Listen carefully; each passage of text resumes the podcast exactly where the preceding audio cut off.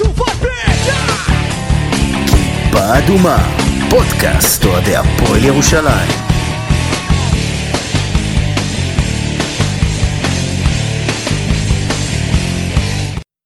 פרק 25 של אה, כיפה אדומה, אנחנו מקליטים בערב יום ראשון, ה-4 בדצמבר, בזמן שחלק גדול מהאנשים בעולם, אפשר להגיד את זה ככה, אה, אתה יודע, צופים כרגע באיזה משחק לא מעניין, משהו כדורגל, לא יודע, משהו כזה.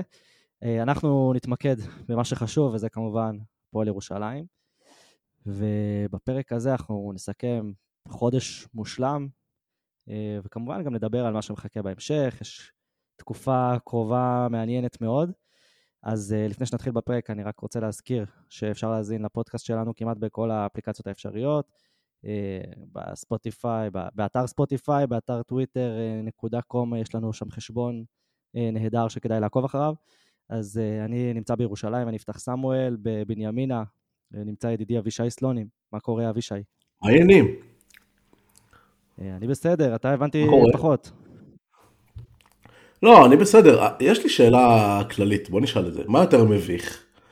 אה, אם ישלפו לנו את הציטוטים מפרק הגוואלד שהקלטנו לפני חודש וקצת, אחרי הטרחה בהרצליה, או אם ישלפו את הציטוטים שלנו בתחילת העונה שעברה אחרי משחקי הכנה, כשחשבתי שטון מייקר יכול להיות אחד הסנטרים הטובים באירופה.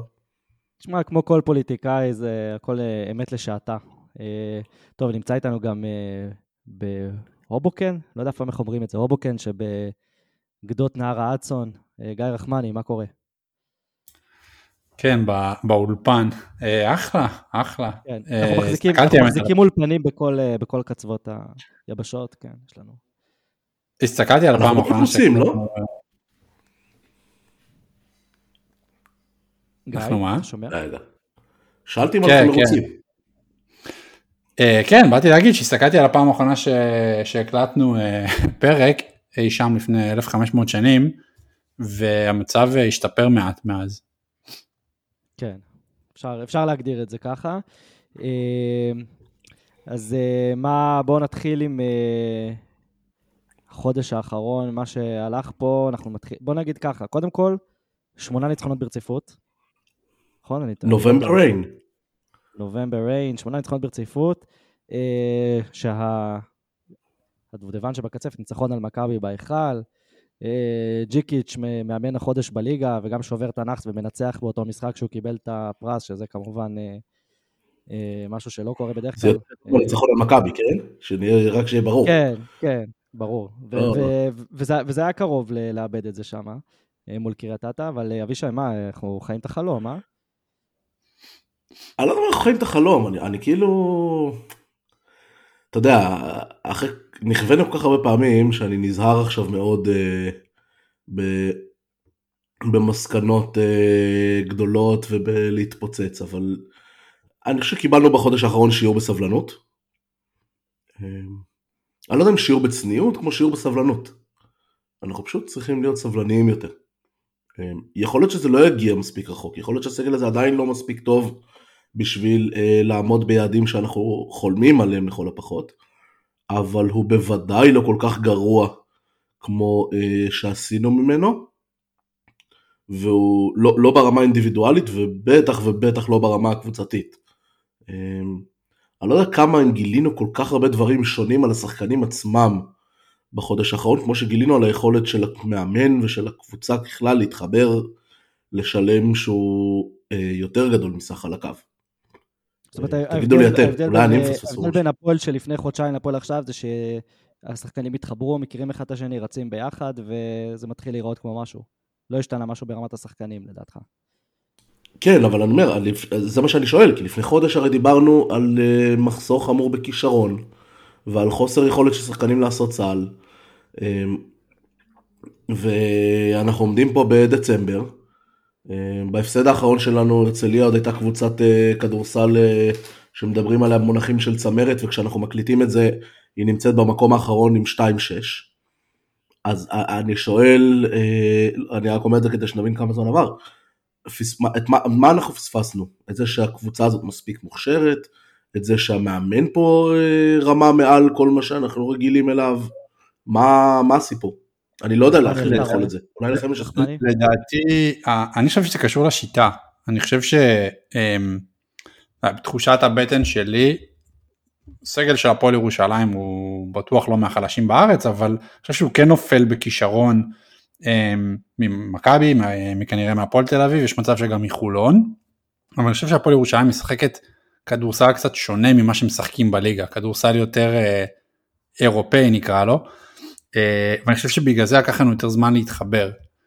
אה, הרבה קבוצות ישראליות משחקות משחק מאוד מאוד פתוח שהוא מדגיש את ההגנה הרבה פחות ונשען מאוד על הכישרון של גארדים אמריקאים ויותר קל להן להיות טובות בהתחלה כי אתה משחק כדורסל שהוא יחסית אה, אינטואיטיבי או קצת שכונתי ושחקנים יודעים להביא לידי ביטוי את הכישרון שלהם.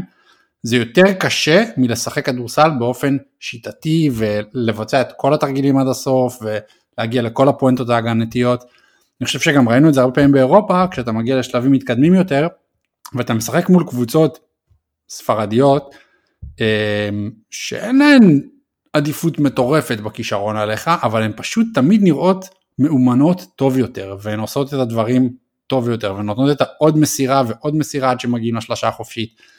אה, אני רוצה לחשוב שבגלל הכדורסל השונה שאנחנו משחקים זה לקח לדברים הרבה יותר זמן להתחבר אבל אני חושב שכשזה מתחבר זה נראה יותר טוב מהמשחק האינטואיטיבי שרוב קבוצות הליגה האחרות משחקות. אגב, אני חושב שכבר uh, בשלבים ש...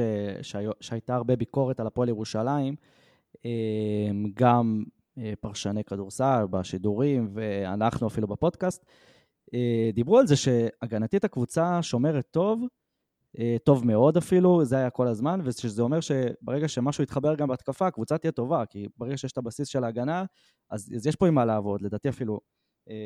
נתעלה פה בגיל אמיתי שאמר את זה, וזה שכאילו, עם כמה שחסר שם משהו בהתקפה, אה, כשיש את הבסיס של ההגנה וקבוצה שיודעת לשמור טוב ביחד, אה, גם שחקנים באופן אישי וגם כקבוצה, אז יש לה את הבסיס שיכול אה, להתפתח. זאת אומרת שלא, בקטע הזה לא לגמרי שחטו את הקבוצה.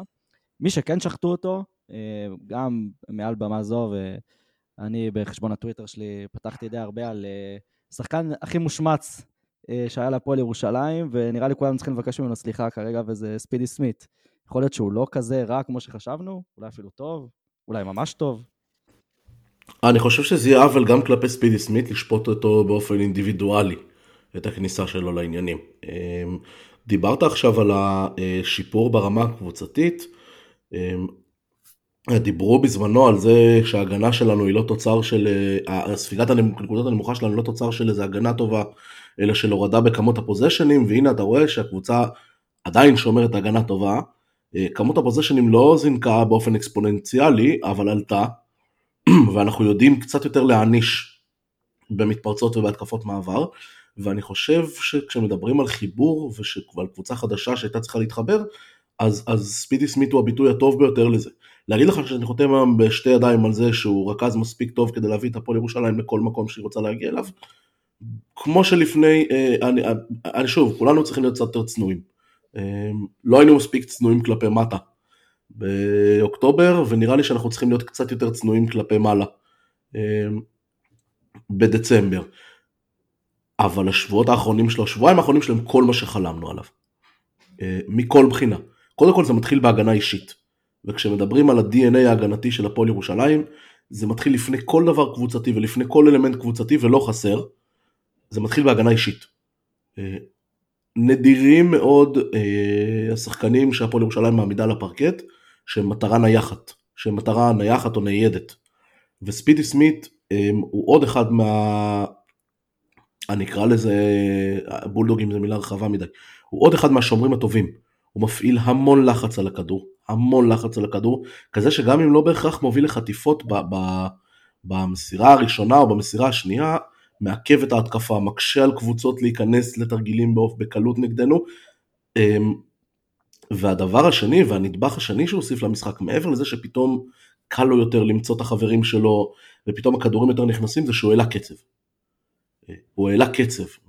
שיחקנו בקצב הכתבה בלתי נסבל לצפייה עד לפני כמה שבועות, באמת בלתי נסבל לצפייה. אה, וגם היום לפעמים הם מאטים את, מאטים את המשחק בצורה שבא לך לתפוס את הראש, אבל אתה רואה שיש בזה קצת יותר, אה, בוא נגיד, זה נעשה קצת יותר בשליטה. אה, ושליטה זה הסיפור. ספידי סמית שולט בשבועות האחרונים בקצב המשחק, כמו שרצינו שהוא ישלוט. כשצריך לרוץ הוא רץ, כשצריך להאט הוא מאט, כשצריך ללכת למשהו מאוד מאוד קצר וברור הוא הולך לשם, וכשצריך לשחק תרגיל שלם עד הסוף הוא משחק, הוא מנהל את ההתקפה בדיוק כמו שהמאמן רוצה ממנו. ותוסיף לזה שהכדורים נכנסים. ו... אתה יודע, אני לא מבקש שיישאר ככה, הוא לא יישאר ככה לאורך כל העונה. תן לי 80 אחוז, 70 אחוז ממה שהוא נותן, נתן בשבועות האחרונים, אני מבסוט. כן, תראה, אני-? אני אני חושב שהוא, אה,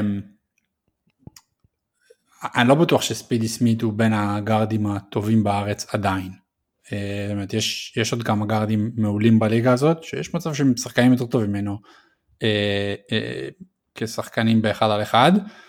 אה, הייתה לו התחלה מאוד מאוד רעה אה, לעונה הזאת, ביחד עם זה שכל הקבוצה הייתה לה התחלה רעה, או שיכול להיות שבגלל שספידי התחיל כל כך רע, הקבוצה הפסידה כמה משחקים שיכול להיות שהיינו יכולים לנצח. איזה-. Understatement, ריבונו של עולם. אמ, להגיד התחלה רעה על ספידי סמית, בוא כאילו, כן, לא, גם אני שכחתי אותו, אני חושב שהרבה מזה קשור לזה שאנחנו אחרי שנתיים לא משהו, אין- נהר שורץ תנינים, במדינה שאתה חי בה שלא רצו להשליך אותו אליו. אה, בשבועות האחרונים. כן, אבל, אבל עדיין, גם כשהוא משחק אה, הרבה יותר טוב, אחוזי השלושות שלו זה לא משהו שאני בטוח שאנחנו יכולים לבנות על זה לט- לטווח ארוך, לא יודע אם אני רוצה שהוא ייקח את השלושה המכריעה בסוף עונה. אמ, ו... אבל כן, הוא, הוא משחק הרבה יותר טוב בהתקפה, מספר האסיסטים שלו עלה משמעותית, אה, הוא שומר טוב, שזה נכון לכל הקבוצה, ואני חושב שראינו את- אתמול נגד קריית אתא, בעיקר ברבע השלישי המזעזע של השמונה נקודות שעמדנו שם, ולדעתי עשינו משהו כמו איזה 0 או 1 מ-12 ל-3 ברבע הזה, אה, והתקפות לא נראו כמו כלום, אה, ראינו כמה הוא חסר, אה, כי אנחנו צריכים, הקבוצה הזאת צריכה רכז טוב שיודע לאן הוא רוצה להביא את ההתקפה. אמ, וגם הנקינס שהיה סבבה אתמול, היה הרבה פחות יעיל מבדרך כלל, כי נתנו לו הרבה פחות כדורים כמו שצריך. אה, ברנדון רגע- בראון שיחק כמה pick and roll ים גבוהים כאלה, ו... אמ, כן, סמית השתפר, אני לא, לא בטוח שהוא כוכב על, אבל יהיה אחלה אם הוא יהיה רכז אה, כמו עכשיו. אני רוצה להעיר משהו רגע. לגבי מה שאמרת בעניין הזה, רגע יפתח, שנייה. כן. אני רוצה להעיר משהו לעניין ה- אה, מה שדיברת על זריקות אחרונות והכל. אה, למי ששם לב במשחק נגד מכבי, ובאופן כללי זו תופעה שיחסית חוזרת, אה, הוא קצת מאבד אוויר בדקות האחרונות. אה, באופן כללי ברבעים האחרונים, הרבעים האחרונים שלו, אני מודה שלא בדקתי את זה סטטיסטית, אני די בטוח שאם אני אבדוק את הנתונים זה יהיה איתי, היו פחות טובים. ולזכותו של ג'יקיץ' שיאמר נגד, אה, אה, נגד מכבי, הוא זיהה את זה בדקות האחרונות, הוא זיהה שספידי מקבל החלטות לא טובות ושהוא בלי אוויר, הלך בדקות. האחרונות בהחלטה די אמיצה להרכב עם דוברת וקרינגטון וניצח את המשחק. בהמשך כבר לא הייתה לו כך ברירה, אני חושב שהוא כיוון לאותו דבר גם נגד בקנברס, והפציעה של נועם שמונה דקות לסוף אה, שיבשה את התוכניות. י- הוא לא אמור להיות זה שלוקח את ההחלטות המכריעות, הוא אמור להיות מנהל משחק. זה תפקידו, תפקידו לא להיות ה-go to guy של הקבוצה הזאת. אם הוא מסוגל לספק נקודות תוך כדי שהוא מנהל את המשחק, ברכה גדולה. אבל בוא, אני לא מצפה ממנו לכושר הכלייה הנוכחי שלו, אני לא מצפה ממנו גם לכושר המסירה הנוכחי שלו, אני מצפה ממנו להיות מוביל רכז סולידי, שלוחץ על הכדור, שמפעיל את הקבוצה כמו שצריך. ששאר הכישרונות בקבוצה ידברו. טוב, בואו, הזכרנו את אה, זאק הנקינס, וזה ה, לדעתי לפחות הצלע השנייה בריצה הזאת, ביחד, בשיפור של הפועל, ביחד עם ספידי ושאר הקבוצה, זה בעיקר זאק הנקינס.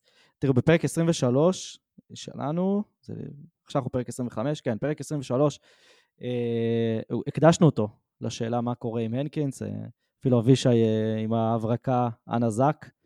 אה, ושאלנו לאן, לאן זה הולך, כי זה לא מה שהבטיחו לנו, זה לא, לא מה שזכרנו מהנקינס של, אה, של הקורונה ב- בראשון לציון. ואתה יודע, כולם התחילו לחשוש מה, מה קיבלנו. אה, אז נראה לי שקיבלנו תשובה.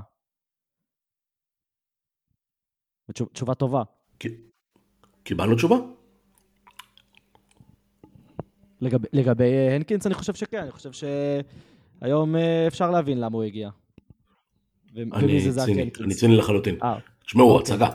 הוא הצגה. אני לא יודע, אני... בוא, בוא, שמישהו יביא לי בשנים האחרונות סנטר בהפועל ירושלים, עזבו סנטר בליגה, בסדר? סנטר בהפועל ירושלים עם רמה כזאת של דומיננטיות.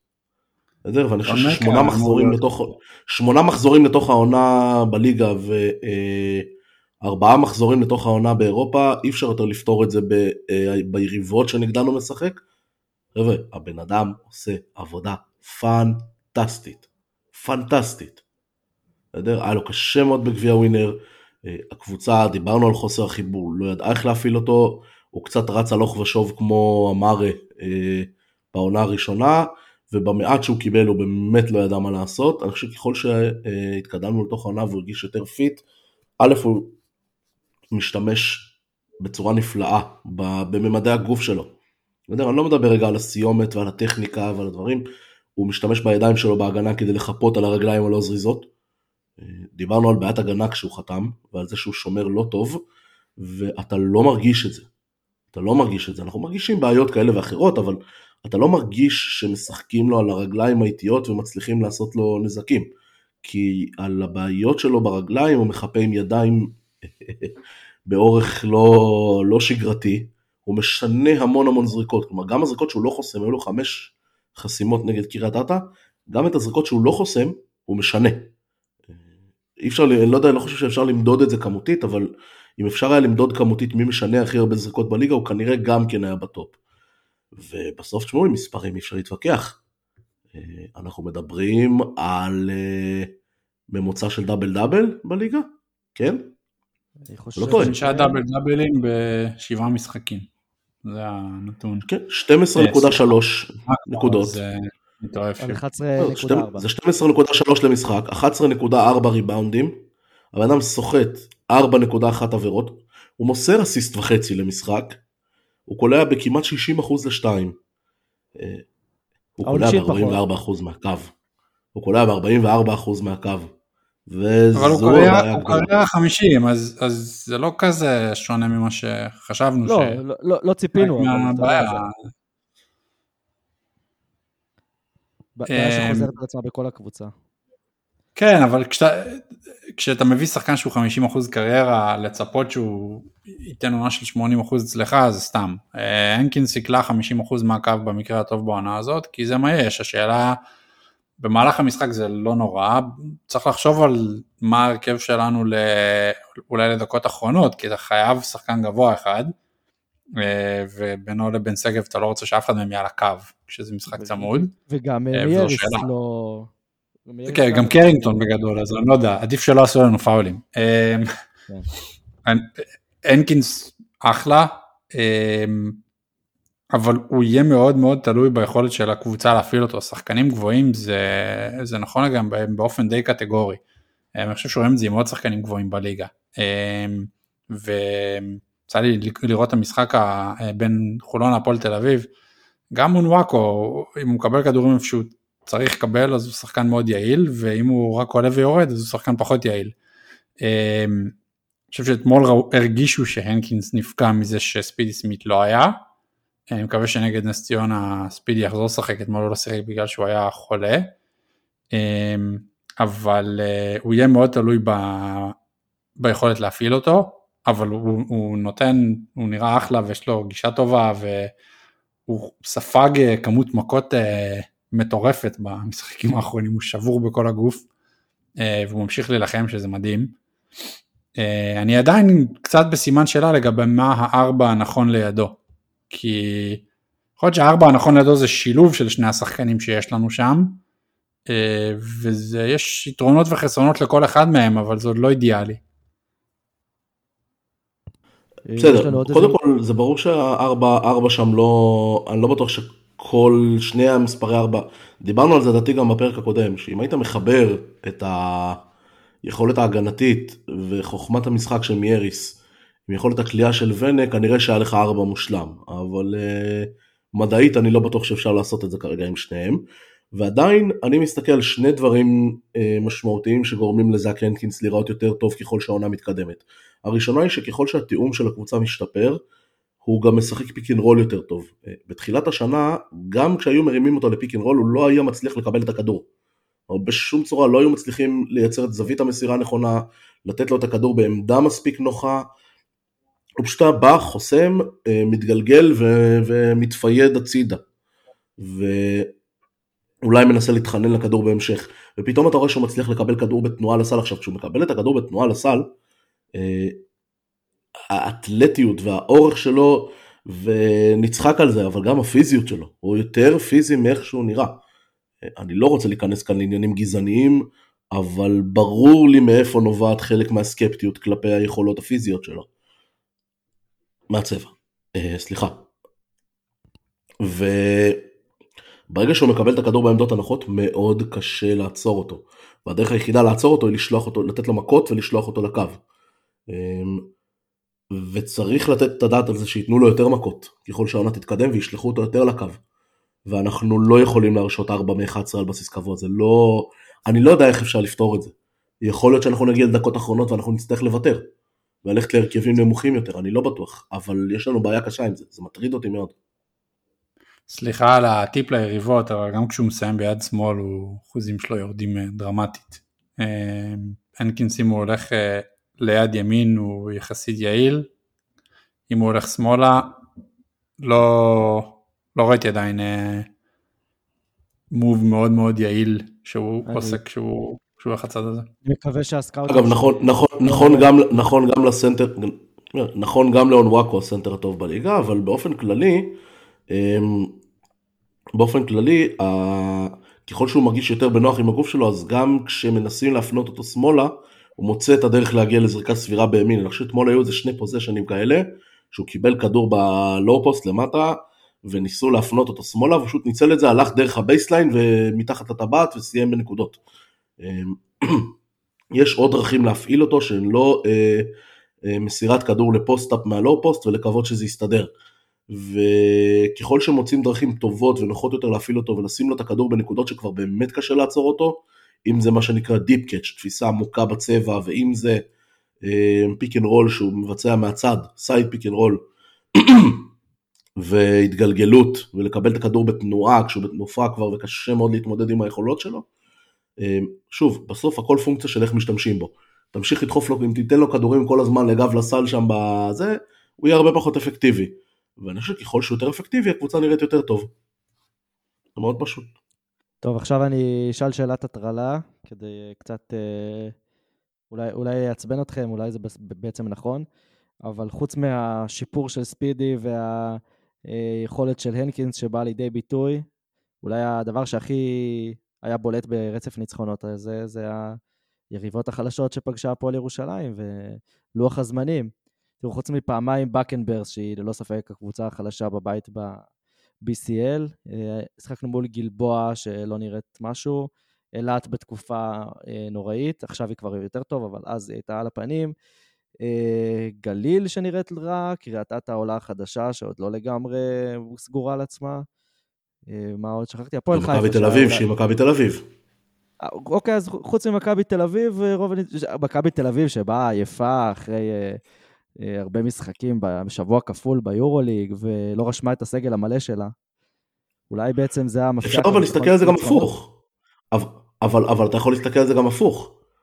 אני יכול לטעון עכשיו, חוכמה בדיעבד זה מאוד מאוד קל, אני יכול לטעון בדיעבד, שאם היינו פותחים את העונה נגד גלבוע בבית ונגד אילת בבית, ולא היינו פותחים את העונה בשני משחקי חוץ נגד חולון ונגד הרצליה, שבאותו שלב בעונה עוד נראתה כמו קבוצת כדורסל, אז גם לא היינו מגיעים לסיטואציה הזאת, היינו מתחילים את העונה אולי ב-2-0, ודברים היו מרגישים הרבה יותר בנוח, וכשהיינו כבר מגיעים להרצליה ולחולון, כבר היינו בכושר הרבה יותר טוב, היינו מנצחים ויכול להיות שהיית גם ב-8-0. החוכמה בדיעבד הזאת לא עובדת עליי. בסוף, שמונה, ניצחונות, שמונה ניצחונות רצופים, אה, יותר מחודש שאתה מושלם, זה משהו שאין שום דרך בעולם לסובב אותו בלי אה, לצאת מזה טוב. אתה יכול לספר מפה, אתה יכול לנסות להקטין את זה מפה, להוריד את זה משם, אין שום דרך בעולם לא להוציא את זה טוב. עכשיו אני אגיד לך יותר מזה, אנשים שוכחים שהתמודדנו באותה תקופה בלי אחד השחקנים הכי חשובים שלנו בסגל לכאורה.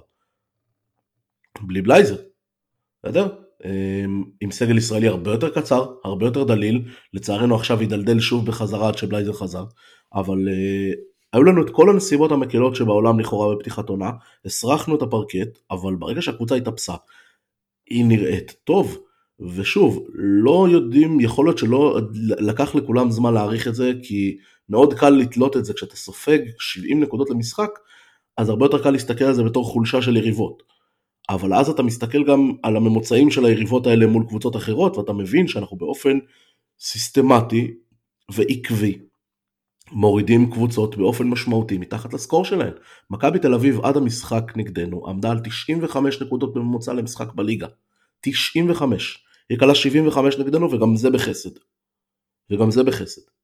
אה, אני לא זוכר, הפועל העלתה במדיה כל מיני דוגמאות לזה. אה, הדוגמאות הן רבות בפועל.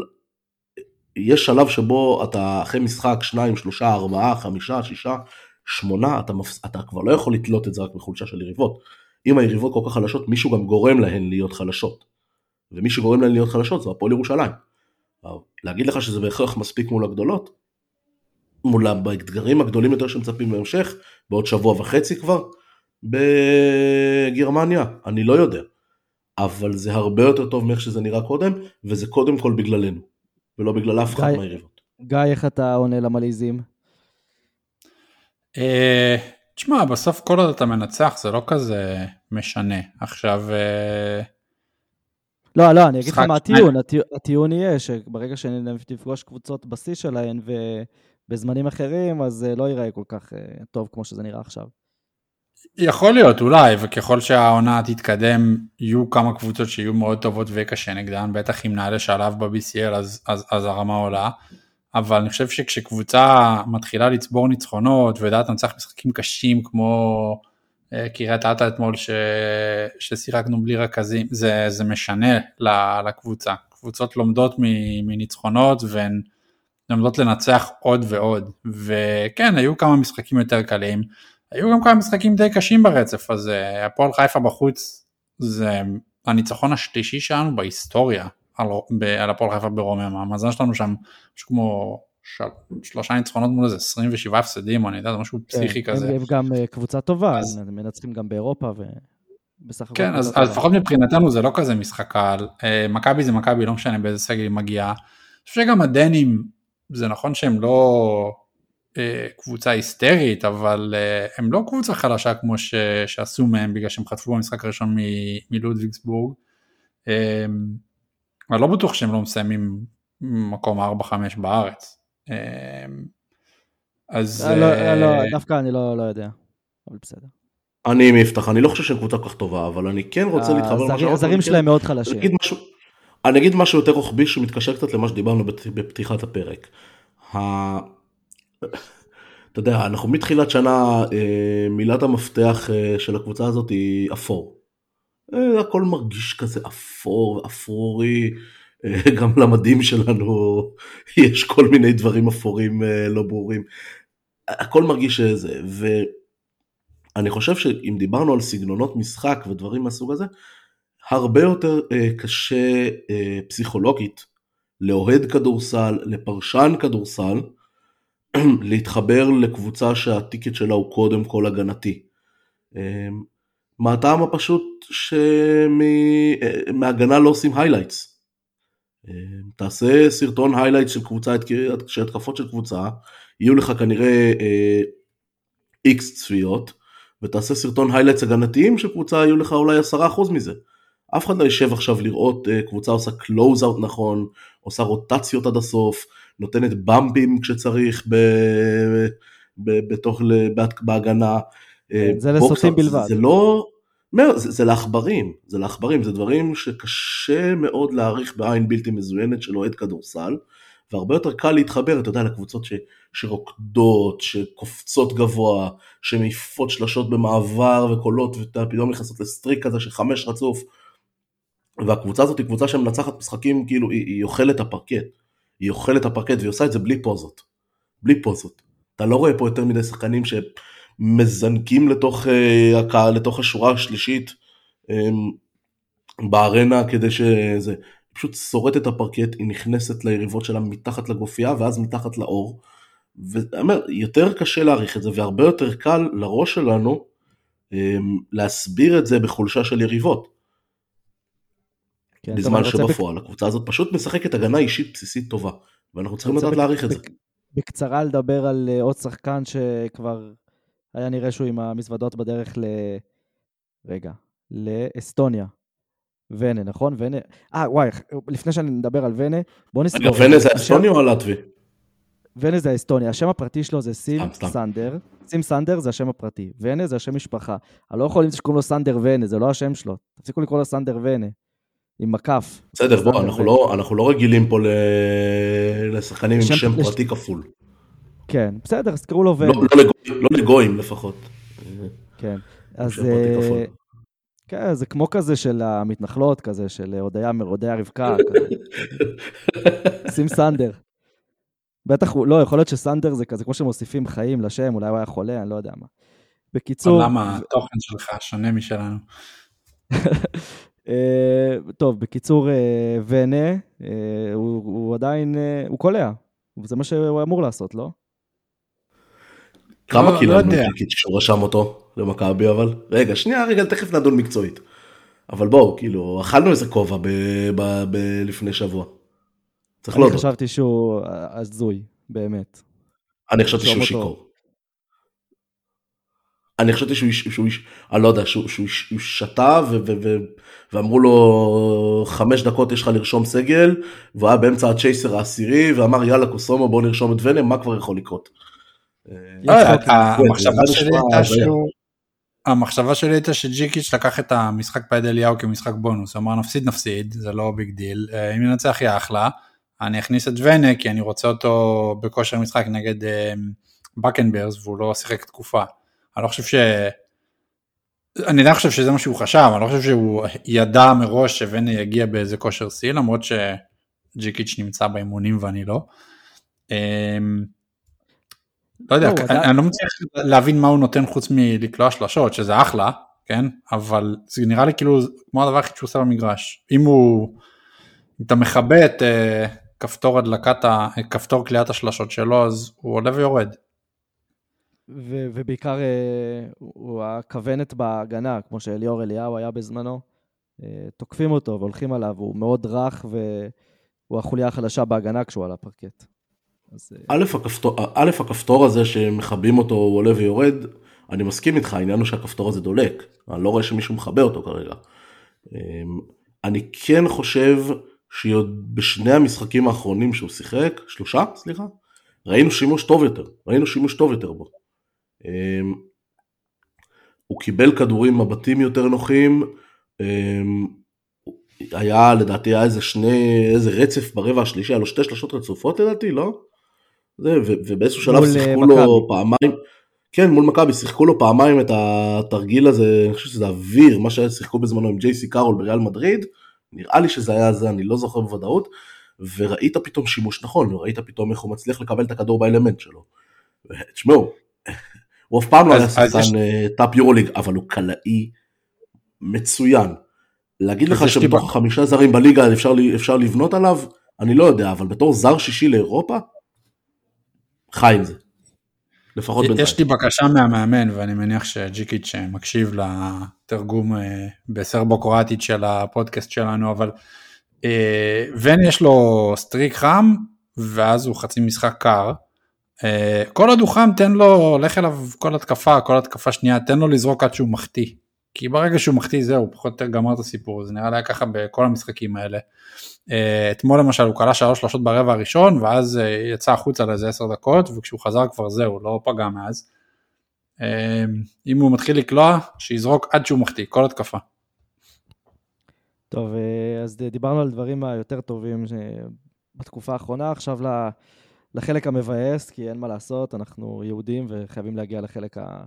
לחלק של החורבן. אני היום, ב... יש לי הרבה אסוציאציות אה, מעולם התוכן היהודי. אתה במוד שועטי משהו, כן. בגלל, אולי בגלל הממשלה החדשה, אני לא יודע, אבל... אה, וואי וואי וואי וואי וואי, סיבכת אותנו. טוב, אחד הרגעים הכי באמת מבאסים שהיו לי בארנה, ובכלל הוא לא היה קשור לכדורסל, זה לראות את נועם דוברת שם על הפרקט. אני באמת, הייתי על סף דמעות. איזה, כאילו... בוא, בוא, בוא נשלח לו קודם כל איחולי החלמה מהירה, uh, מאיתנו, מכל האוהדים, אבל וואי, איזה, זה היה קשה, אה? היה שם שקט מחריד. בדקה, דקה וחצי הראשונות, כשהוא נפל. בהתחלה הוא נפל, זה היה נראה כאילו הוא מעד, ואז ראית אותו מסתובב ומסמן, מרים את היד לספסל ומסמן, ופתאום נהיה שקט. עכשיו, כאילו, וואו, זה, זה היה, זה באמת באמת הרגיש רע, רע מאוד. רע מאוד, ביממה האחרונה, בחצי יממה הראשונה עוד הייתה איזו תקווה שזה לא זה, זו פציעה מאוד מאוד קשה. אמ, אני לא יודע את הפרטים עד הסוף, ממה שאני מבין, יש שם מעט מאוד דברים שלא ניזוקו בברך. וזה שיקום מאוד מאוד אה, קשה וארוך. המזל הגדול שלו, עזבו שנייה את שלנו, בסדר? כאילו, תכף נגיע לדבר על הפועל ירושלים, אבל אנחנו, לפני הכל יש פה אה, בן אדם, מותק של ילד, שחקן כדורסל מאוד מוכשר, עתיד גדול בכדורסל הישראלי, אה, שפעם אחרי פעם סובל מחוסר מזל אה, נורא, ו... והפעם זה היכה בו באמת באמת בעוצמה חריגה, ואני בעיקר מקווה בשבילו שהוא ימצא את הדרך להשתקם מזה ולחזור לשחק כדורסל, אה, לפחות ברמה שבה הוא היה לפני הפציעה, אה, כי פוטנציאלית הוא מסוגל, או לפחות היה מסוגל להרבה יותר. אה, ורק רק אחר כך אפשר לדבר באמת על הנזק שנגרם לנו, כאילו, זה כואב לי עליו הרבה הרבה לפני שכואב לי עלינו. לא, זה, זה מעל הכל, באמת. הלב יוצא. זה, זה ממש קשה. עכשיו, כש, כשרגע שמנו בצד את, את העניינים האישיים שלו, יש פה מכה קשה גם להפועל. הרול של נועם היה מאוד מאוד משמעותי, כן. אני לא יודע אם רק העונה, זו בדיוק השאלה שצריך לדבר עליה. כלומר, אני חושב שהשאלה צריכה להיות עכשיו, אה, תראו, זו פציעה מאוד מאוד לא קלה, ואני לא חושב שיש אה, איש מקצוע בעולם שיכול אה, לומר לכם בוודאות איך הוא יוצא ממנה. פציעות ברך מהסוג הזה, ואני לא מומחה גדול, גם אם אין להם, אני לא יודע אם יש להם נטייה לחזור או לא, אבל זה משהו שלכל הפחות מקשה על בן אדם כשהוא חוזר, אם זה ברמת הביטחון, אם זה בחדות או באתלטיות. אה, זה לא קל, לא, כלומר, אני אשים את זה על השולחן, לא בטוח בכלל שנועם דוברת יחזור מהפציעה הזאת, אה, אותו השחקן שהוא היה קודם. אה, אני בטח לא בטוח אם נועם דוברת של אחרי הפציעה יכול להיות מה שקיווינו שהוא יהיה. הלוואי שאני מדבר שטויות ויוכיחו לי אחרת, אבל אני חושב שזה משהו שצריך לחש... להידרש אליו כשמדברים על סוגיית המחליף. כי ברור שצריך לבוא מחליף. משהו לטווח ארוך. זו השאלה. כלומר, תראה, פתרון מהיר חייבים. ראינו את המשחק נגד קריית אתא בשבת. א', המחיר, בהינתן, בהינתן זה שאתה תצטרך להלביש גם את ספיד ליד ברנדון בראון, המחיר של היעדר גארד ישראלי כרגע הוא בלתי נסבל.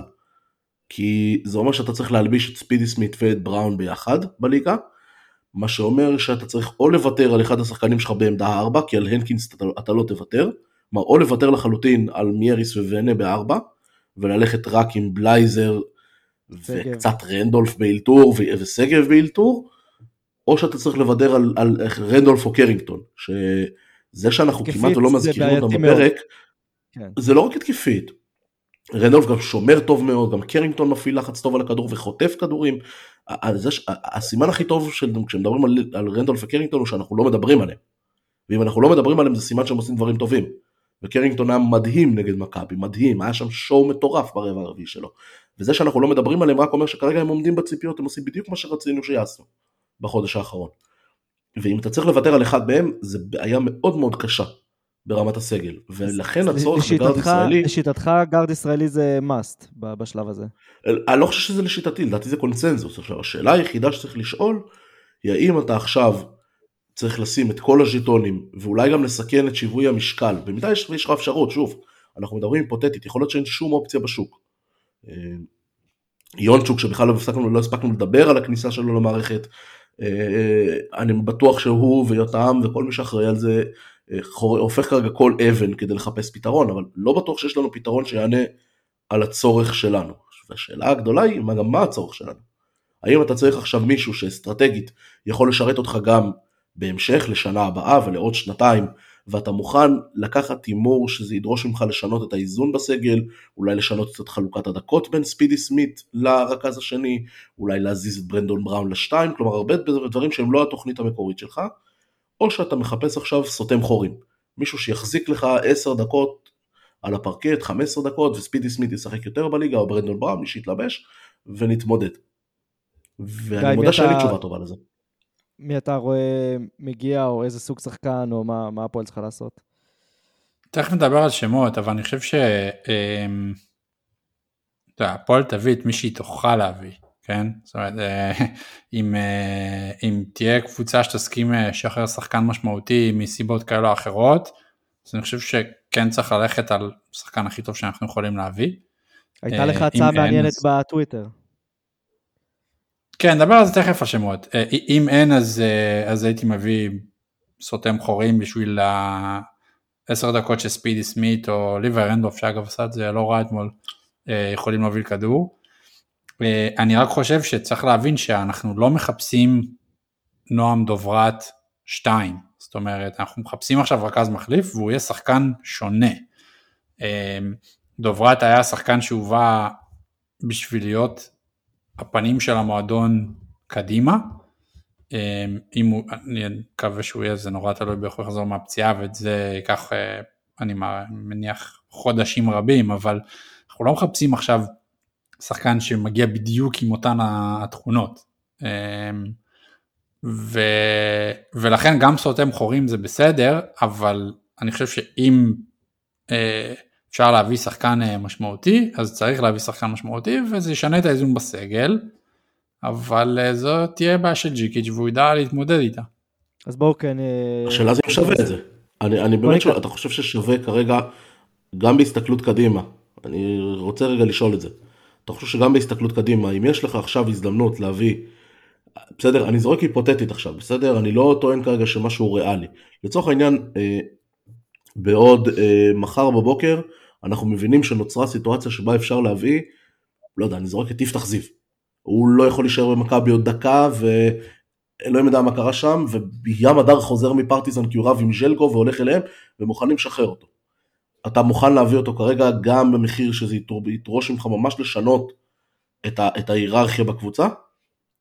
כן. גם בהסתכלות על שנים קדימה, כלומר יכול להיות שנועם דוברת חוזר שנה הבאה ופתאום הוא צריך לחלוק את אותה טריטוריה עם מבטח זיו. לא יודע, בכדורסל הישראלי המחשבות האלה שנים קדימה זה, אתה יודע, זה נחמד, אבל בסוף אנחנו כבר כמה שנים מחליפים עשרה שחקנים בכל עונה. אה, זה בעיות שטוב שיהיה. אבל, אבל אם זה ככה, אז לא, זה לא בטוח שזה בעיות שטוב שיהיה, אם זה ככה עדיף שתלך על משהו שהוא סותם חורים. בוא תעבור את העונה הזאת, בוא תסתמש במשהו שיעזור לך, זה תסתמך יותר על הזרים בקו האחורי. בקיץ נעשה הערכה מחדש, נראה מה מצב השיקום של נועם, נראה מה האפשרויות בשוק, דברים אחרים ישתנו. זה לא, זה, שוב, זה, זה נורא תלוי מי השחקן, זה לא שאין שחקנים שהם סותמי חורים, שהיית יכול אה, להביא אותם עכשיו לעשר דקות והם יהיו בסדר, בלעשות בדיוק את זה. אמ, אבל אני חושש שמהסותם חורים הזה אנחנו נגיע לשחקנים שהם יחסית או הרבה יותר מדי צעירים או הרבה מתחת לרמה. ואז uh, כבר היינו גם uh, עם יובל שניידרמן, זה לא כל כך עובד. Uh, זה מאוד קשה לתפעל סגל כזה כשאתה שחקן uh, שאין לו את, ה, את היכולות ואת הכישורים. Uh, אני חושב שאנחנו צריכים מישהו שהוא יותר משמעותי משמות כמו גל גילינסקי או איתן בורג. שיכול להיות שהם יגיעו וזה מה שיהיה וזה בסדר, אבל אני חושב שאם יש הזדמנות להביא שחקן טוב יותר, אה, אנחנו צריכים לעשות את המאמץ ולראות איך משנים את זה. בדיוק כמו שהפועל תל אביב הביאה את אונואקו וזה שינה לה את הקבוצה מאוד, אבל טווח קצר, טווח ארוך, אני לא חושב שבעוד כמה זמן אני לא בטוח טובה. כרגע לא, אבל בטווח הארוך כשהם ילמדו לשחק עם זה אז כן. אה, אני חושב שאני הייתי מעדיף להביא שחקן טוב, אה, גם במחיר של שינוי ההיררכיה, ולא שחקן ש... בסוף ישחק 6-7 דקות ולא יעשה כלום חוץ מלהעביר את החצי. בוא ניתן כמה שמות שעלו ונדבר ונראה מה, מה באמת יכול לקרות, מה מתאים, מה, ממה עדיף להתרחק. אז אני חושב שכבר uh, השמות שעלו היו uh, איתן בורג, שירד די מהר למיטב הבנתי, לפי הדיווחים שהיו. Uh, נזכיר רק לעשות סדר, איתן בורג הוא רכז, הרכז של עירוני נתניה, נתניה, כן. אליצור נתניה? אחד השחקנים ה... אני לא יודע מה הם, אבל הוא מהשחקנים הבולטים בליגה, בטח בישראלים. כן, בולטים בליגה הלאומית, כן, בטח בגזרה הישראלית. מי עוד עלה? אה, אני ראיתי בקס היידגר, היה? היה איזה דיבור על זה? כן, היידגר עלה לדיבור. עכשיו צריך לומר על היידגר משהו מאוד חשוב ששונה מכל המועמדים האחרים שהוזכרו בהקשר של הפועל ירושלים. אה, מעבר לתכונות הכדורסל שיכול לשפוט הציבור ימינה שמאלה אם, אם הוא בעד או נגד, אה, מקס היידיגר, צריך להסביר, הוא לא, לא נולד וגדל כאן. הוא לא מה שנקרא home grown. עכשיו, ב-BCL, למי שלא ידע, יש חוק שמחייב אותך לרשום בסגל אמ, חמישה שחקנים שהם מה שנקרא home grown. הם לא חייבים להיות עם דרכון מקומי של הקבוצה למיטב הבנתי, אבל שחקנים ששיחקו במדינה שלך מגיל, עד גיל מסוים, כלומר עד גיל מסוים כבר היו חלק מהכדורסל ב, אה, במדינה, או משהו מהסוג הזה, אני לא סגור על המינוח המדויק. אמ, ומקס היידיגר לא עומד בקריטריונים האלה. כן, כלומר אם אתה רוצה לרשום 12 שחקנים אתה צריך חמישה כאלה, ואם אתה רוצה לרשום 11 שחקנים בסגל, אתה צריך ארבעה כאלה. לצורך העניין, מה שאני עכשיו רגע, רגע, בשורה התחתונה אם אתה, רגע, רק רציתי להסביר לאנשים, בשורה התחתונה אם אתה מביא את היידיגר, ואתה רוצה לרשום אותו ב-BCL, אתה צריך לוותר על זר אחר. אתה צריך לוותר כן, על זר אחר ממה שיש לך בסגל. בשורה התחתונה הוא נחשב ישראלי בישראל והוא נחשב זר באירופה, ואז יהיה לך שמונה זרים אה, בסגל ושבעה שאתה יכול לרשום. וזה עוד לפני שדיברנו על אה, היכולות המקצועיות המפוקפקות והחסרות התאמה לקבוצה, שלא לא, לא נרחיב על זה. בכל מקרה, אני מבין שהאופציה הזאת ירדה, אז אה, אה, עוד שם שעלה זה יפתח זיו. אה, חושב שראיתי דיווח על זה היום אפילו, שהפועל מאוד רוצה, ותנסה לראות איך עושים את זה, אבל זה נראה לי מאוד לא ריאלי שמכבי תסכים לשחרר אותו בשלב הזה ליריבה אה, ישירה. זה אותו, אותו דבר גם עם גיל בני. כן, אבל אני חושב שהמשמעות המשמעות של גיל בני אה, להפועל תל אביב, לא המשמעות של יפתח זיו למכבי. ברמת ה... כן. תראה, בוא, תוסיף, תוסיף לשמות האלה את גילינסקי שדיברנו עליו, הרכז הבכיר של אשקלון, שבינתיים במאזן מושלם בלאומית ועושה מספרים מאוד מרשימים. תוסיף לזה את... אה, אה, מי עוד עלה? עלה גם איתי מושקוביץ מגליל. מושקוב, מושקוביץ, אני לא יודע אם... ות... אה, כן. אני חושב שכרגע אנחנו פשוט, כאילו, אני לא יודע, אני רוצה, נראה לי שהטקטיקה כרגע היא לראות לכל הכיוונים ולחכות לראות אם משהו פוגע. אמ, אני לא חושב שיש להפועל כרגע את הפריבילגיה אמ, לבחור בפינצטה את השחקן שהיא יכולה להוציא מאיזושהי קבוצה, ויותר מזה שאין לה את הפריבילגיה הזאת, אין לה זמן. את השוק, תראה, אם אני מנתח את השוק, אני חושב שאיתי מושקוביץ זה דווקא אופציה הכי ריאלית, כי אה, גם גליל קבוצה לא מאוד מצליחה ובבעיה כספית, ככה שכל אה, פיצוי שהפועל תשלם לה, אה, היא תשמח ותוכל אולי להשתדרג בגזרת הזרים ולשרוד בליגה, היא במצב לא טוב כרגע. ויש לה גם את רועי אובר, שאמור לחזור מפציעה בקרוב, תקנו אותי אם אני טועה, וככה שיש להם... כן, אבל עד שהוא לא יחזור, ו... אבל עד שהוא לא יחזור, זה עניין של שבועיים שלושה עד שהוא חוזר, ועד שהוא לא יחזור, אין מה לדבר בכלל לנסות להוציא את מושקוביץ משם, גם אם גליל מוכנה בקונסטלציה מסוימת, בעוד, ואני בעוד לא בטוח שיש לנו את השבועיים, אבל אני לא בטוח שיש לנו את השבועיים הלחץ שלך הוא לא בליגה, מה יקרה בליגה בעוד שבועיים שלושה? תשחק עוד שניים שלושה משחקים, אולי תפסיד אחד או שניים מהם, אז מה? כן. הבעיה באירופה, ודווקא באירופה אין לך את ה... זה לא, אבל זה לא נכון, ש... אבל זה לא נכון, אבל זה גם לא נכון לומר שתפסיד שניים שלושה מהם, אז מה? נשאר לך עד סוף הסיבוב, מה נשאר לנו? נשאר נס ציונה בחוץ, באר שבע בחוץ והפועל תל אביב בבית. בתסריט לא טוב אתה מפסיד שניים אפילו שלושה מהם, בסדר? בתסריט שחור, בסדר? בוא נגיד ככה, בנס ציונה תכף נדבר על זה, יהיה קשה לנצח. באר שבע אני מאמין שאנחנו יכולים לעשות את זה, והפועל תל אביב אם לא נגיע בסגל האופטימלי שלנו, גם בבית קשה לי לראות אותנו לוקחים את המשחק הזה בקונסטל... בקונסטלציה שבה אנחנו לא עם הסגל האופטימלי. וצריך לזכור, בסוף הסיבוב הזה נקבעות אה, 1 עד 4 נגד 5 עד 8 להגרלת הגביע. הבטחנו את המקום בגביע, אבל אם אנחנו נסיים ב-5 עד 8, אנחנו נגריל אחת מארבע. לא ויש לזה. משמעות. לא, בוודאי יש שזה. משנה. אבל ממילא צריך לעבור את הקבוצות אז ודאי זה משנה, זה- זה- זה ההבדל- בין לקבל את הפועל באר שבע ברבע גמר הגביע לבין לקבל את מכבי תל אביב בחוץ או את הפועל תל אביב בחוץ. כן, אבל בוודאי הגביע, הוא שלושה משחקים, ובשביל לזכות בו אתה צריך לנצח כנראה שתיים מה, מהקבוצות האלה, או את אה, מכבי והפועל, או את חולון, זה, זה המפעל, עדיף זה, לא, לשלב מאוחר יותר.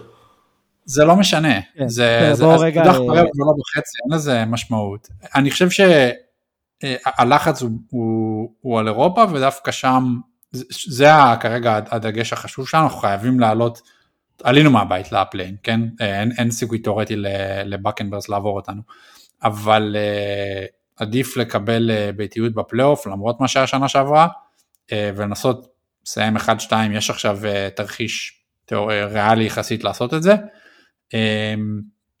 ו- ולכן אני לא חושב שהלחץ הוא בליגה, וזה גם נורא קשה לנחש לפי הנייר איפה תנצח איפה תפסיד. אה, אני רוצה רק להוסיף שאם... שהפועל אה, בסוף תביא, כן, גיא? אני, אני חושב שהפועל בסוף תביא את מי שהיא תצליח. אה, זה יכול להיות יפתח זיו, זה יכול להיות אה, גל גילינסקי, אה, ולכן אני גם לא באמת חושב ששחקן כמו מקס היידיגר באמת ירד, אה, כי הפועל צריכה שחקן, ובסוף היא תיקח איפה שיש הזדמנות, ואם ההזדמנות היחידה תהיה מקס היידיגר, יש מצב שהוא יגיע. אה, אם רוצה לג'יקי, כן. אם יגישו לו בופה אז הוא יבחר את מה שהוא הכי רוצה, אבל אני לא יודע מה, אני לא חושב שזה יהיה המצב. אל תרים לנו להנחתות עם העניינים האלה.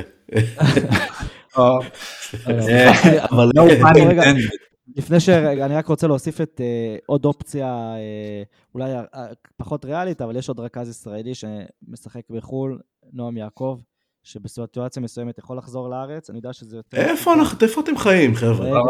סליחה, יפתח. סליחה יפתח, נו, כאילו הבן אדם מתאמן, החוזה ארוך טווח בווילרבן בקבוצת יורו ליג, מאמינים בו שם, הבן אדם מתלבש כבר לשני משחקים שם השנה. זה לא, כן, בואו, כאילו בואו נתכנס לך למציאות. אני חושב שזו לא- אופציה שאם אה, אפשר לעשות אותה, אז היא הגיונית. נאהב את זה או לא, עם כמה שאני אני חושב שהפועל ירושלים הוא מועדון ענק, לא גדול, ענק. בסדר? אימפריה ואנחנו, ובמצב הרבה יותר טוב. רוב השחקנים כרגע לא יושבים ומחכים ליד הקו שהפועל ירושלים תתקשר אליהם. אה, יש לזה יותר סיכוי אפילו אחד כמו- אה, יפתח אפילו, זיו. אפילו, אפילו אחד כמו יפתח זיו, בסדר? שבשלב הזה יכול להיות שיש אנשים שבגזרה שלו שמוכנים לשחרר אלף מחבלים תמורת זה שהוא יצא ממכבי. אה, אפילו הוא לא בטוח שכאילו משאת נפשו כרגע היא להגיע לארנה וזה בסדר. אה, אולי שחקנים שמשחקים כרגע בלאומית ויכולים וזו זה, זה צ'אנסה שהם לא חשבו שהם יקבלו בשבילם זה האירוע בסדר אה, סתם לדוגמה בסדר אני מסתכל על שחקנים שיש לנו השנה בקבוצה אחד כמו אור קורנליוס. פועל ירושלים וואלה זה כאילו אני לא יודע אם זה הגשמת החלום הפרטי שלו אבל זו צ'אנסה ש... שהוא ש... שמקבל והוא מסתער עליה כאילו זה הדבר הכי חשוב בחייו וזה ניכר. אני אף... וזה, ואני חושב שיותר חשוב להביא שחקן כזה, כרגע, אה. מאשר לנסות לחפש איזושהי החתמה אסטרטגית באמצע העונה. לא כל עונה. יש לך הזדמנות כמו נועם דוברת. אה, נגיע לזה, נגיע לקיץ, אה, נחשוב מה הלאה. נס ציונה בחוץ. נזכיר, קבוצה שנמצאת במומנטום חיובי מאוד. מחר, זאת אומרת יום שני, מי ששומע את זה בטח אנחנו נפרסם את זה ביום שני, אז הערב יש להם משחק מול גלבוע. אה, די.ג'יי קופר מנצח שם על הלהקה, באמת אומן של אסיסטים, באמת שחקן שכיף לראות. אה, ובכלל יש להם זרים טובים מאוד, אה, מיאנסי ורוני הראל, שק ביוקנן. באמת שחקנים טובים, קבוצה טובה, ומשחק שלא הולך להיות קל. וגם כל רצף צריך להסתיים, אז אני מניח שאנחנו לא- לא נסיים שם בטוב. קודם כל ברכות לנס ציונה. אה, אחרי, אה, זה יהיה המשחק ה-21 בין המועדונים בעונה סדירה.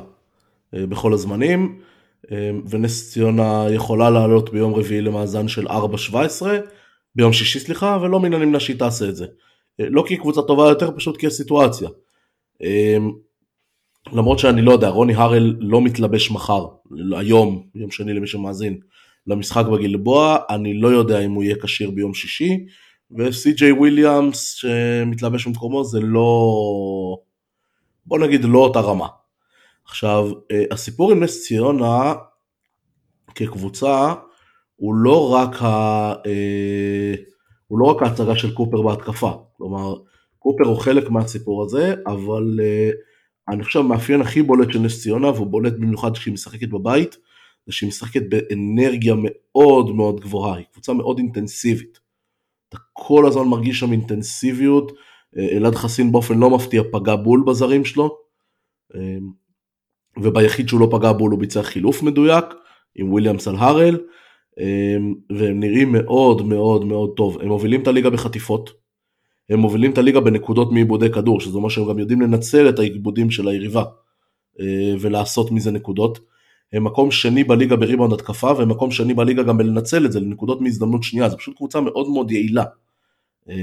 אגב, מי שמקום ראשון זה גלבוע, אבל גלבוע עושה את זה באופן אה, קצת מופקר. שיטה קלאסית של רמי אדר, מתנפלים בטירוף על ריבאונד התקפה, אם זה מצליח אחלה, אם לא, חוטפים סלבה מתפרצת בצד שני. נס ציונה עושה את זה בצורה קצת יותר מבוקרת.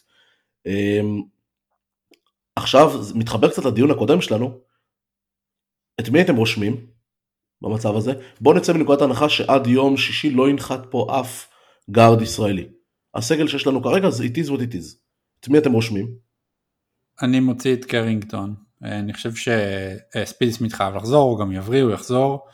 אה, ואנחנו צריכים שברנדון בראון, שלא שיחק חמישה חודשים, היה חלוד וכו', ייכנס לעניינים, כי הוא יהיה חשוב מאוד בגרמניה, וזה המשחק הבא אחרי נס ציונה, אה, ואחר כך גם נגד הטורקים.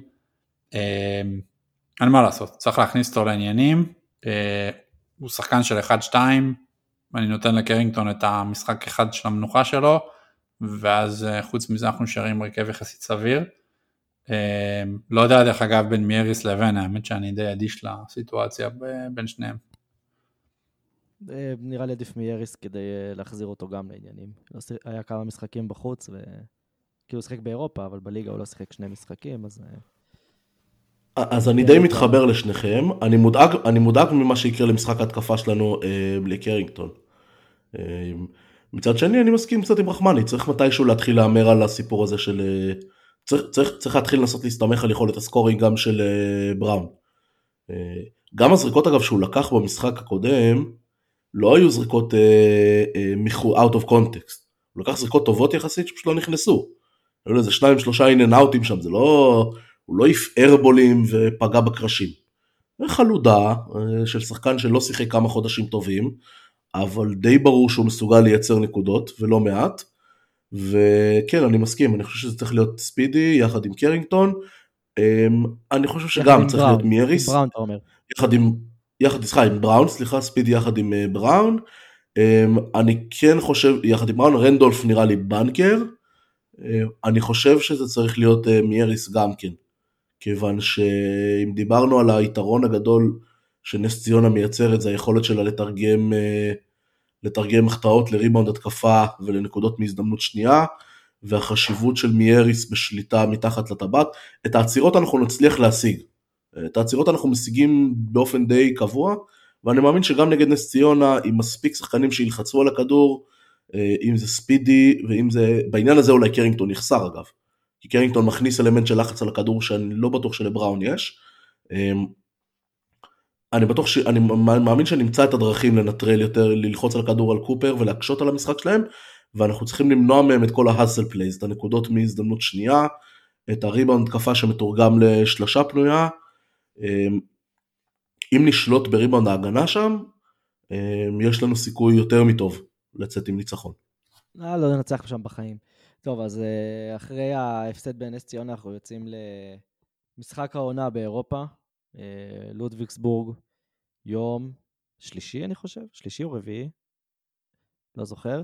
נראה לי ששלישי. אה, שלישי, משחק חוץ בגרמניה, על אדמת גרמניה, על מקום ראשון בבית, למעשה. לא עד הסוף, כי בסוף אתה צריך גם לנצח את... כן, אתה צריך לנצח את דאצ'קה. בוא נסביר, המצב שנוצר הוא שאחרי שלודוויגסבורג חטפה מדרושפקה בבית במחזור האחרון, בשעה שאנחנו uh, הזענו מול דובי בקן, um, נוצר מצב שבעצם הפועל תלויה בעצמה. שתי ניצחונות, שני ניצחונות, ויש top 16 בלי play-in. Um, אבל פחות מזה, קשים. ואז זה נכנס. כן, אני, שני ניצחונות קשים, בוא, אני לא חושב שיש פה משהו שהוא granted. אני חושב שהפועל מגיעה במצב הרבה יותר טוב מאיפה שהיא הייתה בפעם האחרונה שהיא פגשה את לודוויגסבורג. אני חושב שלודוויגסבורג במצב פחות טוב מאיפה שהיא הייתה אז. אה, פשוט נראית פחות טוב, ראיתי חלקים מהמשחק נגד ארושפקה. זו עדיין קבוצה פיזית שמקשה עליך, שממררת לך את החיים, זה נראה כבר יותר כמו DNA של מועדון מאשר DNA של מאמן. אבל... אה, של המאמן הקודם שהיה שם, אבל, אבל יש לנו את הכלים. יש לנו את הכלים לפחות לחשוב על ניצחון שם. אמ, אני חושב שהדבר הכי חשוב, גם אם לא, אה, גם אם לא נצליח לנצח שם, המשחק בטורקיה נגד ארושפקה חשוב יהיה לא פחות, שני. כי... רגע, בכל, אם, אם מפסידים ב... חכה, ארושפקה יכולה לסיים ראשונה בתסריט מסוים. אה, וואו. אוקיי. כן, בוא, בוא, בוא נבהיר את הבית. אה, אנחנו ולודוויגסבורג עם 3-1, שלודוויגסבורג יש יתרון פנימי של מה, 9 הם ניצחו אותנו? כן. יש להם יתרון במזל הפנימי, דרושפקה עם 2-2, זה לא הרבה מאחורה. בתסריט מסוים כל הבית הזה יכול להסתיים ב... אה, אה, קצת מופרך, אבל זה בית שיכול להסתיים כולו ב-3-3, כאילו שלושת הקבוצות ב-3-3, ופתאום יש לך כאילו הפרשים ובתים משולשים ומרובעים וה- והמייט. אמ, והבית שאנחנו ניצחון על מצטלבים איתו, רגע, אה, אבל הבית שאנחנו מצטלבים איתו, צריך להזכיר את זה, כולל את אה, מנרסה, את בנפיקה, את לימוז' ואת ריגה. עכשיו, בנפיקה ומנרסה כנראה יסיימו 1 ו-2. עדיף שמנרסה יסיימו ראשונים, כדי שגם אם נגיע לפליין, לא נצטרך להתמודד איתם. אמ, בנפיקה ולימוז' בסבירות, בנפיקה לימוז' וריגה, בנפיקה נראית כמו המועמדת הכי טובה כרגע, עם 3-1 והשניות עם 2-1-3, אבל יש תסריט שבו זו אחת הקבוצות האחרות מצליחה להפוך. וקריטי קריטי קריטי לא להגיע למצב שאתה מסיים שלישי, ומקבל פתאום את, אה, את אה, בנפיקה. בלי ביתיות. לא, את מנרסה כנראה תסיים ראשונה, אני לא כל כך דואג, אבל בנפיקה זה קבוצה שאתה לא רוצה, אתה לא רוצה לנסות אותה. כמה שחקנים גם שעברו פה בעבר, אם זה איוון אלמידה שהיה בנהריה, אם זה טוני דגלס אה, שהיה באילת, לדעתי גם צירבס אה, מיודענו משחק כן. שם, וליסבון זה אף פעם לא מקום קל לטוס אליו, אולי יעד אטרקטיבי, אבל אף פעם לא יעד קל לטוס אליו למשחק חוץ. בוא, אנחנו צריכים ויכולים לחשוב גם על top 16 ישיר. אני חושב שהפועל של החודש האחרון הוכיחה, לא בגלל שהיא קבוצה מפוצצת כישרון, אבל היא קבוצה שהיא יודעת מה היא רוצה, שהיא יכולה בגדול לנצח את רוב מי שתעמיד מולה אה, ברמות האלה. זה, זה שני אז זה לא בושה לדבר על זה. מאוד, מאוד קשים אה, כדי להבטיח את המקום ראשון. כן, אבל זה ה-BCL, זאת אומרת היריבות קשות, המשחקים קשים, אה, ואתה צריך לדעת לנצח במקומות האלה. אה, אני חושב שבקן, בקן, לודוויסבורג קיבלו אותנו בשיא השפל, שזה משהו קצת אירוני להגיד, אבל ב- בימים הכי פחות טובים שלנו, מאז אה, עלינו, לא בטוח שננצח שם, אבל אני חושב שעצם זה שאנחנו תלויים בעצמנו ואנחנו אה, בשלב הזה עם 3-1 ויודעים שיהיה play-in בכל מקרה וכל עוד פתוח זה אחלה. ושנה שעברה במצב הזה לא דמיינו בכלל שנגיע ל play-in. אה, כן, היינו במצב, הגענו לקרשיאקה, לקרש- משחקי חוץ נגד קרשיאקה ומנרסה, בידיעה שבלי ניצחון בקרשיאקה אנחנו מודחים אוטומט. אוטומט, כן. וסיימנו את הבית הזה במקום שני. זו לא אותה סיטואציה, זה שונה, אה, אבל אה, שום, שום משימה לא בלתי אפשרית בהקשר הזה. טוב. אה, ול- ולכן אני חושב שזה כל כך חשוב ל- להכשיר את אה, בראון בנס ציונה כי בסוף המשחק בגרמניה הוא משחק אה, מאוד מאוד משמעותי אה, והוא יותר חשוב כרגע מ- מנס ציונה. ואם רגע, אבישי, ההפרש משנה בעצם? אם... אה, הרי... אתה מנצח פעמיים אז לא. רק, לא, רגע, רק אם אתה מנצח פעמיים אין שום משמעות, יו, יש משמעות להפרש, תלוי בסיטואציה. אם אתה מגיע לבית משולש, בשביל להגיע, תראה, התסריט היחיד שבו מגיעים לבית משולש, זה שהפועל מפסידה. את... אה, זה שהפועל, בעצם, לא, אני לא חושב שיש תסריט לבית משולש בעצם. טוב, נבדוק את זה. המחזור האחרון מפגיש את לזה. לודוויגסבורג, לא, כי המחזור האחרון יפגיש, בעצם, אה, בעצם כן, יש תסריט לבית משולש. רגע, לא, אני לא בטוח. בכל מקרה, גם אם היה תסריט כזה, אמ, אז זה כבר לא בהכרח, אם ניצחת שתיים מתוך הארבע זה לא מבטיח לך כלום. אבל אם אתה מגיע למצב של שוויון פנימי מול קבוצה אחת בלבד, אז אתה רוצה שההפרש שלך יהיה לטובתך. זה אומר שאם עכשיו אנחנו אה, מנצחים את לודוויגסבורג, לצורך העניין, אה, אנחנו מנצחים את לודוויגסבורג ביותר מההפרש שניצחנו אותם, אה, אה, שהפסדנו להם בארנה, ואתה מגיע למחזור האחרון אה, נגד ארושפקה בזמן שלודוויגסבורג משחק נגד אה, בקנברס, אה, בתסריט מסוים אתה יכול גם להפסיד לדרושפקה ולסיים ראשון. בואו נעשה את זה פשוט, 2 מ-2, top 16, על זה צריך לחשוב, זה לא בשמיים. אוקיי. אנחנו מגיעים לסיום, וכידוע, פינת ה-A. אז גיא רחמני, יש לך A לערב זה? האמת שלא הכנתי, תן לי לחשוב שנייה, יש מישהו משהו אחר? אבישי? אני לא טוב ב-A, יפתח תן אתה, אתה בטוח הכנת משהו. אני, אני בטוח, אה, אני, בשביל זה אני מקליט את הפרק. אני מחכה כל הפרק רק ל-A. אז uh, אני רוצה לדבר על משהו שמטריד לדעתי חלק גדול מהקהל, חוץ מגיא רחמני שמגיע בחופש, uh, חופשת ה Christmas לישראל, אבל רוב הישראלים ב-26 בדצמבר עדיין uh, עובדים. זה אומנם חנוכה, אבל אין יום חופש במשק, ככל הידוע לי, אולי בבתי הספר, אבל רוב האנשים שעובדים עדיין עובדים, ומשחק בשעה חמש וחצי, אה, הפועל ירושלים מול הפועל תל אביב, באמת משחק פוטנציאל אדיר של שניים מהקהלים הכי גדולים בליגה, אה, עם יריבות, עם אה, שתי קבוצות טובות העונה, משחק צמרת, שעה חמש וחצי אחר הצהריים, יש לומר, זה אפילו לא כל כך ערב, זה, זה בלתי אפשרי, זה מרגיז. להגיע לירושלים בחמש וחצי, גם אם אתה בתוך ירושלים, זה, זה באמת, זה לצאת מעבודה מוקדם, זה, זה הזוי. אה, אני מקווה שמישהו במינהלת יתעשת, אה, אולי הרוע הגזרה הזו עוד אה, יכול להשתנות. הבנתי שהפועל כבר הפעילה או פועלת כדי לנסות לשנות את זה, ואני מקווה שזה יקרה, כי זה באמת ממש ממש מרגיז. רחמני תנהל משהו לפני שאנחנו סוגרים? לא חייבים. לא, אני, אני אופטימי בינתיים. תן לי איזה הפסד אחד ואז הכל יחזור. וואו, אתה נשמע כמוני בימים רעים, זה מטריד. כן, כדאי לך אומר אני אופטימי. טוב, סבבה, כן. אם אין A אז אה, אנחנו נסיים, אז uh, תודה רבה. כל מי שהאזין, אבישי, גיא. בוא נקבע שכל פעם שאנחנו סוגרים חודש מושלם נקלטים, נפגשים להקליט. כן, נדבר בפברואר. ננסה להיות עקביים. פברואר, נדבר בפגרה. כן, ננסה להיות עקביים יותר, אבל לא מבטיחים. יאללה, יאללה הפועל. יאללה הפועל חברים, להתראות.